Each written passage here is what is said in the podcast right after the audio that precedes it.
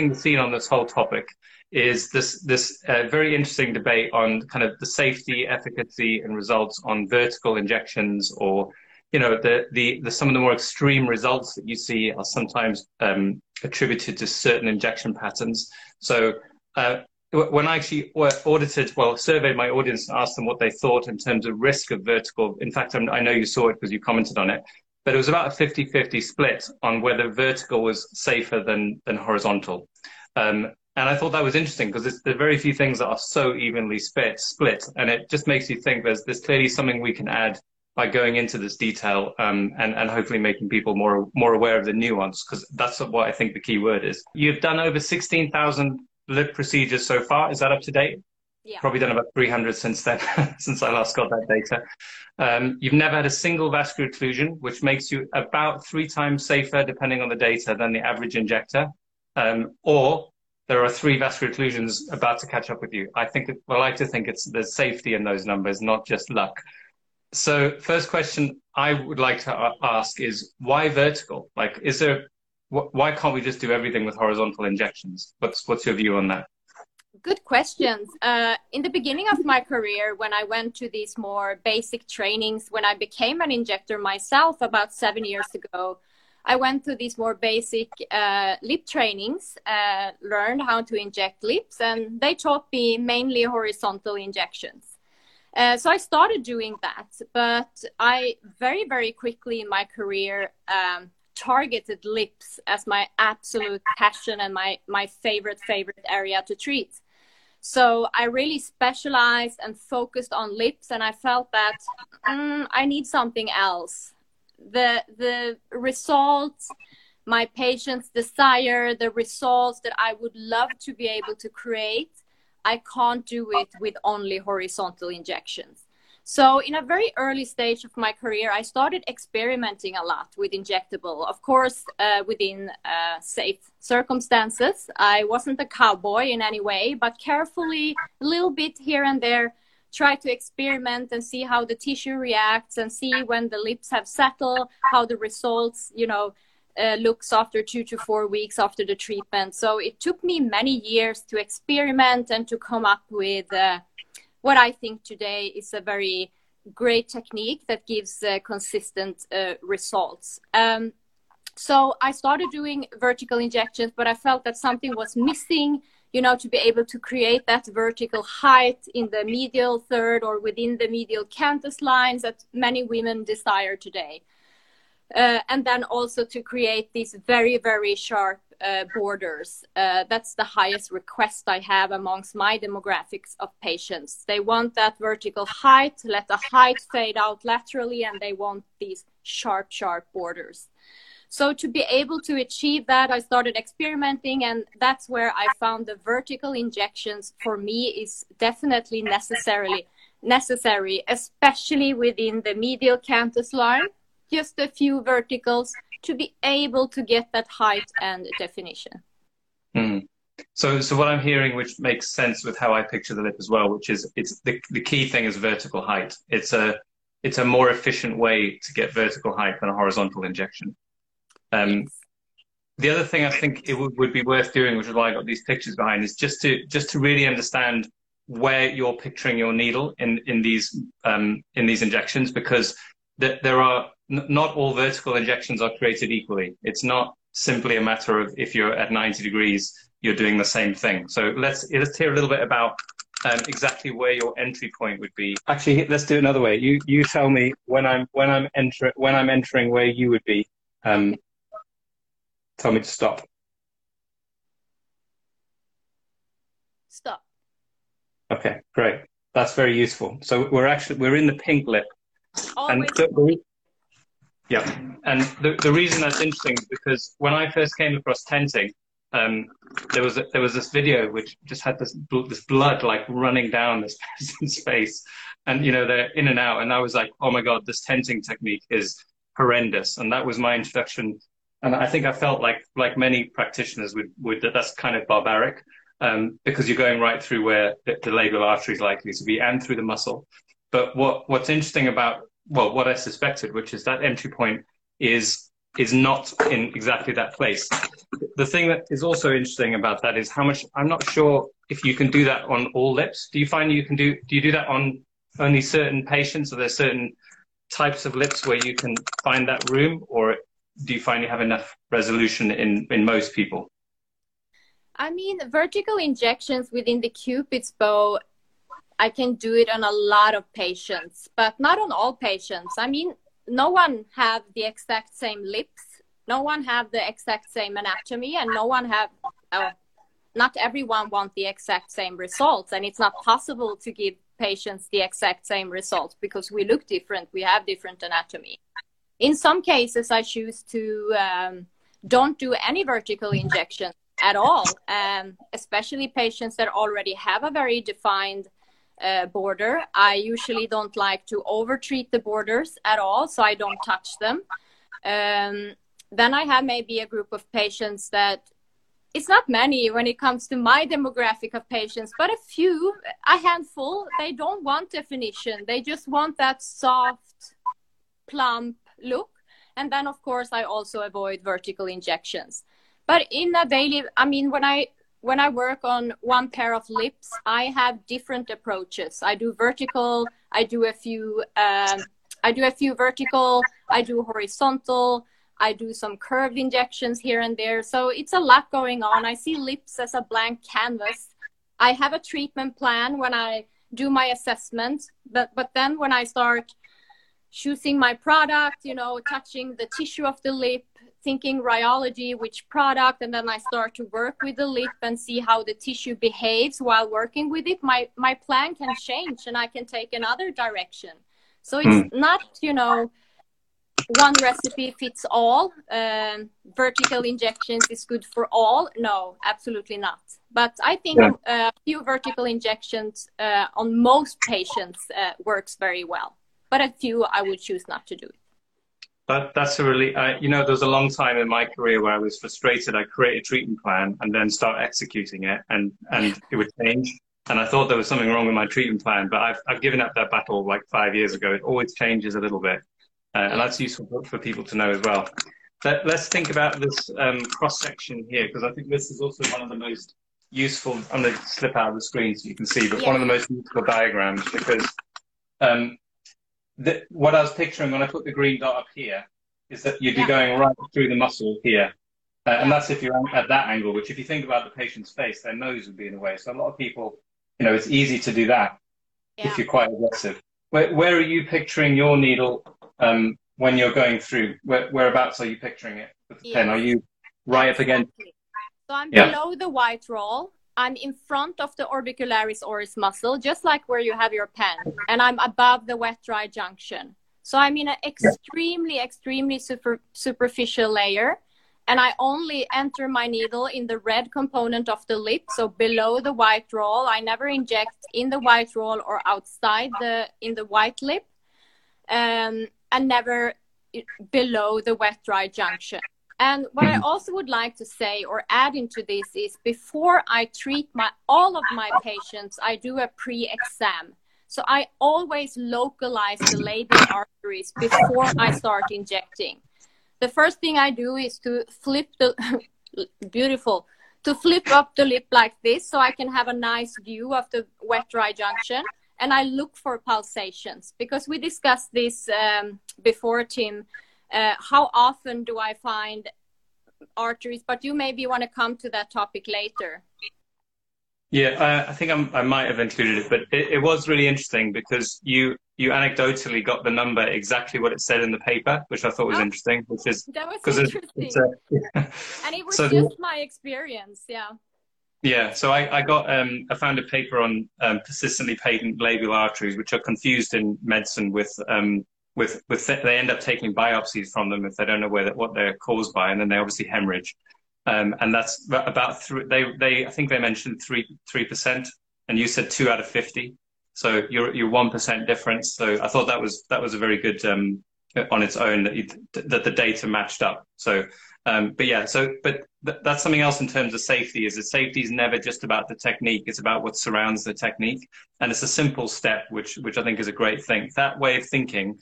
I think tri- is one of the reasons why you'll enjoy a much lower uh, risk profile than than someone who's just doing the technique without thinking about everything on either side of it.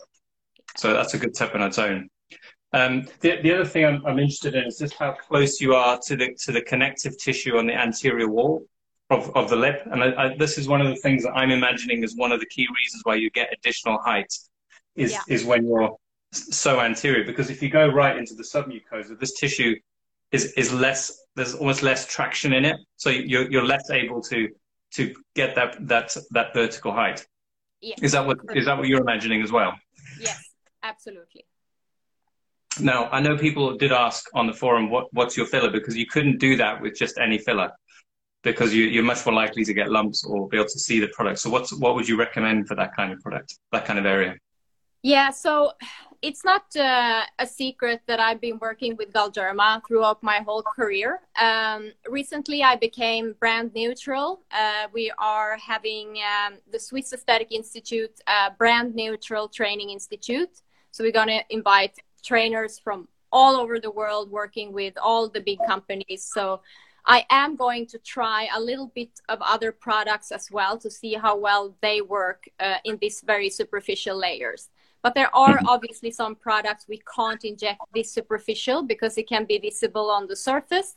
So my favorite products when it comes to lip injections is uh, Restylane Kiss, Restylane Refine, and Define. Within the O B T or expression technology, they are very forgiving, uh, working in that very superficial space in this very delicate tissue. Yeah, what I can absolutely. say, what I know from uh, actually now already is that uh, Refine is very, you can compare it quite well to um, R H A two within the Teoxane range when it comes to the lips. I've learned that. So yeah, but I am going to try some other products so I can give other product recommendations as well. Yeah, I, I would have thought Jude and Volbella would be safe there. I don't know if it has quite the traction. So maybe Volift above that. That's the range I'm most familiar with. But it, yeah. it's it's something to be said that wh- whatever you're injecting with, you tend to really get to know that product in a way that's very hard to articulate. It's like an instinct. Um, and, you know, that's it's, it's going to be an interesting journey for you trying different stuff because it will feel... It's hard. It's hard to switch, um, which is great for the companies who make these things, but it's worth trying. I'm going to try at least. um, so another question, I think a lot of the vertical injections, um, the, the, the negative side is about the number of injections, because when you see fifty or sixty going across a lip, it, it looks quite extreme. How, what, what would you say your average number of vertical passes would be? Vertical passes... Uh... Yeah, maybe sixteen. Mm-hmm. Yeah, mm. so that's that's certainly much less if you consider both sides. Eight each side, it's it's in the ballpark of, um, or certainly in the same order of magnitude as what you might do with some other similar techniques. But it's not the extreme end where it's it's right next, like a sewing machine, multiple ones, um, too many stuck together. So that that on its own is interesting. Um, okay. So we discussed patient selection. You mentioned your, your typical demographic. What, who is your typical demographic? How would you describe them? They are women uh, between thirty-five to fifty-five, I would say. Mm-hmm. And what um, the, the thing I'm most interested in aesthetics, what I think underpins everything aesthetics is the patient psychology. What, what do you think your patients are actually looking for? My patients are looking for... The first thing they ask for is a natural result. The, my patients doesn't want these extreme lips, and I often hear them say the first thing when they sit in my chair and I ask them, so what can I do for you today? Tell me what, what you desire. How do you want your lips to look? And instead of starting telling me, oh, I would like this and this, they start telling me what they don't want. And uh, then we have often... words like these Russian lips or these baby doll lips and wordings like that. Um, they say, I don't want it. I see these Russian lips are very popular on social media at the moment, but uh, it's not my style. But at the same time, they want something edgy. They want, you know, su- a difference to appear. They want to see a difference. They want to achieve a change, but not too far. So mm. they want a visible result, but within the, the natural range, more or less. So yeah, that's interesting. You said something which caught my attention there, which is edgy. So I'm yeah. I'm always really I'm really interested in the in the edge cases, because just like you, my patients will always come in and say, I want natural. But then they go on a little journey and they build a bit of confidence. And yeah. most people, most women, not all, I would say maybe it's like sixty percent, th- they start to enjoy it a bit more than they thought they would, uh, yeah. you know, once the fear is gone. And, and I find that element quite quite interesting. In fact, uh, I'll give a shout out to, um, there's a someone I trained many years ago is now doing very well, called Injection Queen. She posted a, a little reel of, I can't remember, I don't know who it is. It's, it might be a celebrity. I, I should know, but I don't. But she's walking out and she's bright pink and she's glistening and shining. And she's like, this is the feeling after you've had your lips done.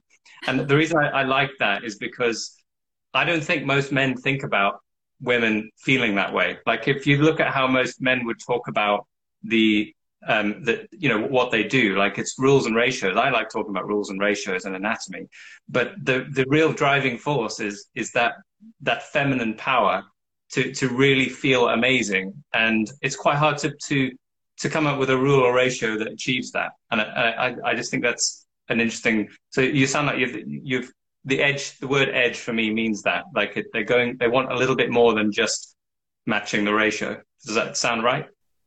That sounds very right. And actually today I saw many of our dear colleagues have reposted a new thing about exactly what you're talking about. And it's um, it's it says, when a girl just made her lips, she becomes a girl, you know, something like that. And it's exactly what you're saying. When a woman come in and fix the lips, it's something... I mean, lips is so important when it comes to attractiveness, uh, especially amongst women. Um, it's, you know, lips are so impu- uh, important. And uh, when they get their lips done and they get happy with the result, they just glow and they, you know, I can see the confidence. And no, it's it's a beautiful thing to watch. Yeah, it's um, yeah, it's it's something um, for any male injectors watching. You should definitely treat someone very close to you and then get them to tell you what they really feel. Because I learned more from treating, from seeing Miranda's response to her lips than I had from my patients, because most of my patients, because I'm a man, they don't tell me that they feel sexy. You know, it's not, it's not one of the, the things that comes up in my consultations, how sexy they feel. Um, so I got to learn that in a way that, that I think, I know this is true because the doctors who work in our clinic, Um, I sometimes hear a few things through the walls, and they're having very different consultations to to to my consultations. You know, they're both good in different ways, but there's definitely a dynamic that that's that's somewhat you can, for the male injectors, you, you need to pay a lot of close attention to the to the real driving force, which isn't always. Although it starts out with safety, like don't make me look like a duck. There there is that that little space between normal and special. And before you get overdone, that's that's kind of magical, and you need to be a very good injector to walk that line. It's it's kind of right on the end, on the edge, as you said. It's the edge case, but it's yeah. it's worth thinking about. Uh, I'm excited about that because I was oblivious to it for the half of the first five years, um, and then you start to figure out what's actually going on. Um, so okay, um, I think that covers most of it. I thought I was gonna I was gonna go on much longer, but I've got some questions from the audience now, which we can touch on, which is. which are all very useful and related also to these injection te- techniques. But how would you, um, how do you avoid swelling in your procedures? Is it something that you that you consciously try and do, or do you just build it in and expect it? Well, some some of my patients can swell. Um, they can uh, a bit, but since I, I puncture with my bevel through the red portion of the lip, and if you ever have seen me inject, I'm a very, very, very careful and slow injector. Uh, I don't get rich by injecting lips because I take my time, and I I treat every lip as it was my own lip. I'm gonna wear these lips now. So that's how, you know, careful and particular, and I work with them until I am completely satisfied. Um, so, which, which uh, by the by the way. Just for, yeah. to re-emphasize it, if you're aiming for a small space like that, you have yeah. to be inject like that. There is no way you can do a procedure in two minutes. You know, it's it's it's hard to get at that left. So so that's a good, another good take home. Yes. So slow, and I take my time, and um, so careful and slow injections. And I think when I see these uh, more puffy results on Instagram, I think maybe they puncture when they do their vertical injection a little bit higher up. Uh, so they get swelling above the borders. And I also mm-hmm. think you can get a more swollen immediately after picture if you are molding and massaging the lips a lot and pressing hard during the procedure. Then I think you can also get some swelling. So I avoid that too. I am injecting in a very, very specific certain pattern. I am making sure that the hyaluronic acid threads are connected to each other the whole way, so I don't leave any empty spaces that can show in animation if you have a weaker spot in, in the tissue. Um, so I make sure everything is nice and connected and don't leave any empty spaces. And I inject slow and I inject less product. Uh, I rarely uh, empty a full syringe in a treatment. So I think with less product, don't puncture the bevel or the needle outside the red component of the lip. Don't massage and press and squeeze the lip during the treatment. I think also sometimes the actual numbing cream can make the lips uh, swell more also. Um, so I think that is the main factors why my pictures after or immediately after isn't that very, very swollen. Uh, but they do swell. They send me picture during the afternoon, and that's when they grow and get more puffy, you know, when the fluid starts to to get in there. And yeah, great. That would be my answer.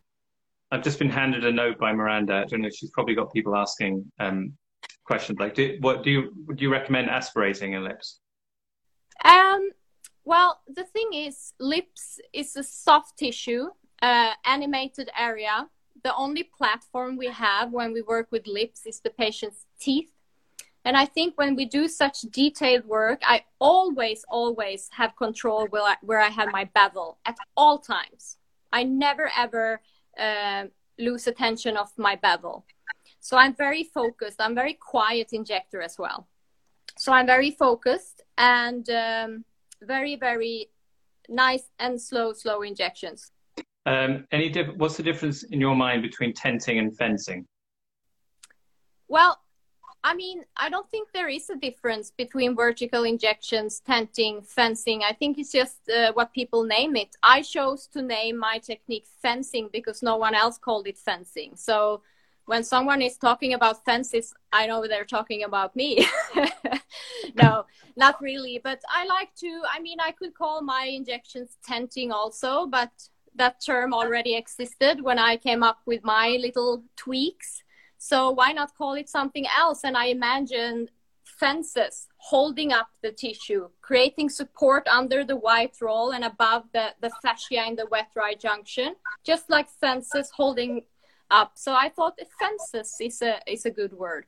So, but I don't think really there is a difference between the actual terms. I think it means vertical injections, but there mm. is so much different vertical injections. It's all about where you enter with your bevel and in what angle you go into. And when I inject, I don't push my needle straight down. I fickle myself through the tissue like this. So I'm making sure if the lip is quite three D projected, if I go straight in with my needle, I will be deeper in the mid part of the lip and more superficial in the beginning and in the end. So that's why I'm I'm you know, flipping my needle, so making sure I'm following that three D projection to get an exact even fence or yeah, tent or whatever you want to call it. So it's all yeah. in the details to get uh, safer and more successful vertical injections. Mm-hmm. That's brilliant. That really brings to my mind the the precision that we're talking about. It's it's not just a straight in and out vertical. It's it's it's almost the whole journey of the needle is being monitored millimeter by millimeter versus plump it in and do a linear thread out. Uh, I think that's a, another really good take home. Um, so um, the, n- another good question I had is with thin lips. What what what do you do with people who have basically very thin lips, minimal definition, not much of a cupid's bow? Is that a technique that might warrant those vertical injections, or would you tend towards a different something else? Well, on these types of lip, I I would suggest to to prepare the patient, to have some patience, um, to see it more like a journey. Because if you have very thin lips, inverted, flat Cupid's bow, and the patient would like to have more visible red lip and want to have some shape on the Cupid's bow, I would see that more like a journey. Uh, take it step by step over time. And if the lips are extremely thin to begin with, not much red uh, tissue to work with, I would suggest the first session would be to gently go in with a cannula, superficially as well. Try to be in front of the muscle as, as much as possible, just to give a little bit of more volume into the red lip. Um, And actually, also, I think it was on your post, uh, dear friend and colleague of mine, uh, Doctor Stephen Weiner, he made a comment on your post regarding safety and vertical injections in more uh, mature patients, which also, um, in this case, it was about a lady in her sixties, seventies, uh, very deflated lips. And as we all know, as we age, uh, the orbicularis oris muscle is shaped like a J when we are young, but it loses its shape and becomes more vertical as we age and we get more deflated. And he wrote something that I so agree in, um, for safety reason as well, because the anatomy have changed because of the aging process, and the labial artery can actually be somewhere else than we expect it to be. So that also, in in that case, I would also recommend, just like Steve, Stephen Weiner said, go in gently with a cannula and restore the volume loss, build up a little bit of body into the lip before you go in with a needle. So mm. on these thin lips with a flat Cupid's bow, step one, cannula, try to get a little bit more volume and invert the lip a little bit more. Uh, second session, I would say maybe two months later, we can go in gently with a needle and try to build up some height on each side of the G K points. Um, and then step by step, we just continue to try to create a little bit of, of a shape of the Cupid's bow, and maybe some other horizontal injections with a needle.